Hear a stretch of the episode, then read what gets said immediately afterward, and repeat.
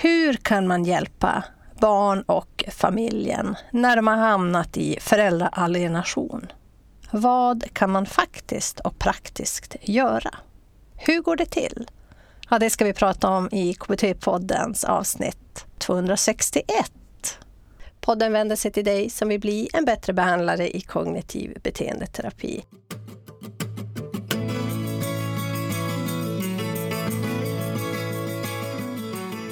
Välkommen till KBT-podden. Jag heter Lena Olsson Lalor och det är avsnitt 261. Idag ska vi alltså prata om föräldraalienation igen. Förut har vi haft Anna Lützi här på besök och prata om vad det är och vilka kriterier man kan använda för att finna om det är föräldraalienation eller om det ligger någonting annat bakom.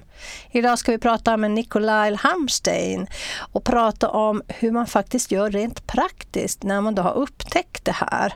Han kommer att berätta om sina kliniska färdigheter.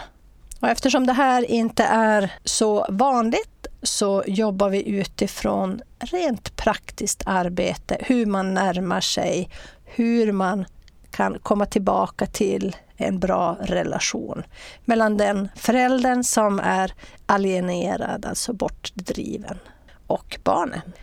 Gå gärna in i poddbloggen bliambattrebehandlare.se 261 där ligger en spellista med de andra avsnitten om föräldraalienation om du är nyfiken på det. Och där finns också annat smått och gott. Nikolaj är KBT-terapeut och jobbar på HVB-hem. Så vi är jättetacksamma för hans input här i KBT-podden. Och här kommer ett guldkorn från det långa avsnittet av KBT-podden Föräldraanimation behandling. Mycket nöje. Så att eh, alltid när jag inleder en behandling så, så såklart så ligger ju analysen, liksom, vi jobbar ju så i, KBT, man gör ju en, en eh, faktainsamling och, som sedan leder, eh, leder fram till en analys och, innan man mm. börjar prata om åtgärder. Så det blir ju på något sätt rätt ordning då. Först och främst kanske arbeta mycket med relationen så att jag lärde känna de här flickorna och, och att de faktiskt accepterar också att gå i samtal. Det var positivt, vilket mm. gjorde att vi också kunde utveckla en, en terapeutisk relation. Mm. Det är ett slags vänskap kan man ju säga, där de ändå när man kommer har en viss motivation och som också ökade mm. efterhand. Och det är sådana saker man vill se. Ja. Får jag fråga där, Nikolaj, är det, mm. är det relevant till varför de är på HVB-hemmet?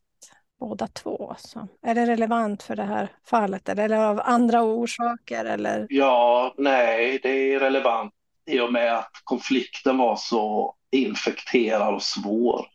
Ja, okej. Okay. Mellan föräldrarna då, eller? Ja, mellan föräldrarna och eh, mycket smutskastning då från fädernet i det här fallet då, att eh, mamma ja. totalt värdelös. Mm. Jag tänkte att det är bra att säga. Jo, men det är viktigt att understryka att det var absolut relevant. Ja.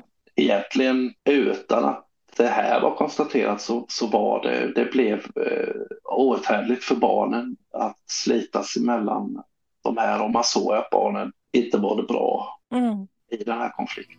Mm. Ja, vi tackar Nikolaj för han har delat med sig i KBT-podden till oss om det här med föräldraalienation och hur man kan jobba praktiskt med det här. Det finns ju ingen manual att följa utan vi får ju använda de verktyg och färdigheter som vi har. Vi vet redan från de tidigare avsnitten med Anna Lützi att det inte är så vanligt att identifiera det här och att det ställer oss på kant med varandra för vi tror antingen på den ena eller den andra. Men som för Nikolaj, när vi har barnet framför oss och ska hjälpa den här familjen, då kommer det in andra kriterier också och färdigheter som vi behöver använda för att det ska bli en bra relation igen. Vi tackar Nikolaj. Om du vill lyssna på Annas tidigare avsnitt, avsnitt 246, 47, 48, gå in på bliambattrebehandlare.se 261 så finner du spellistan där. Gå in på Instagram och Facebook om du vill höra mer från oss. Bli en bättre behandlare heter vi där. Jag som håller i podden heter Lena Olsson Lalor, klipps av Techmillan, Camilla Andersson och produceras av Innovus Bli en bättre behandlare. Jag hoppas verkligen att du får ha det riktigt gott. Hej så länge.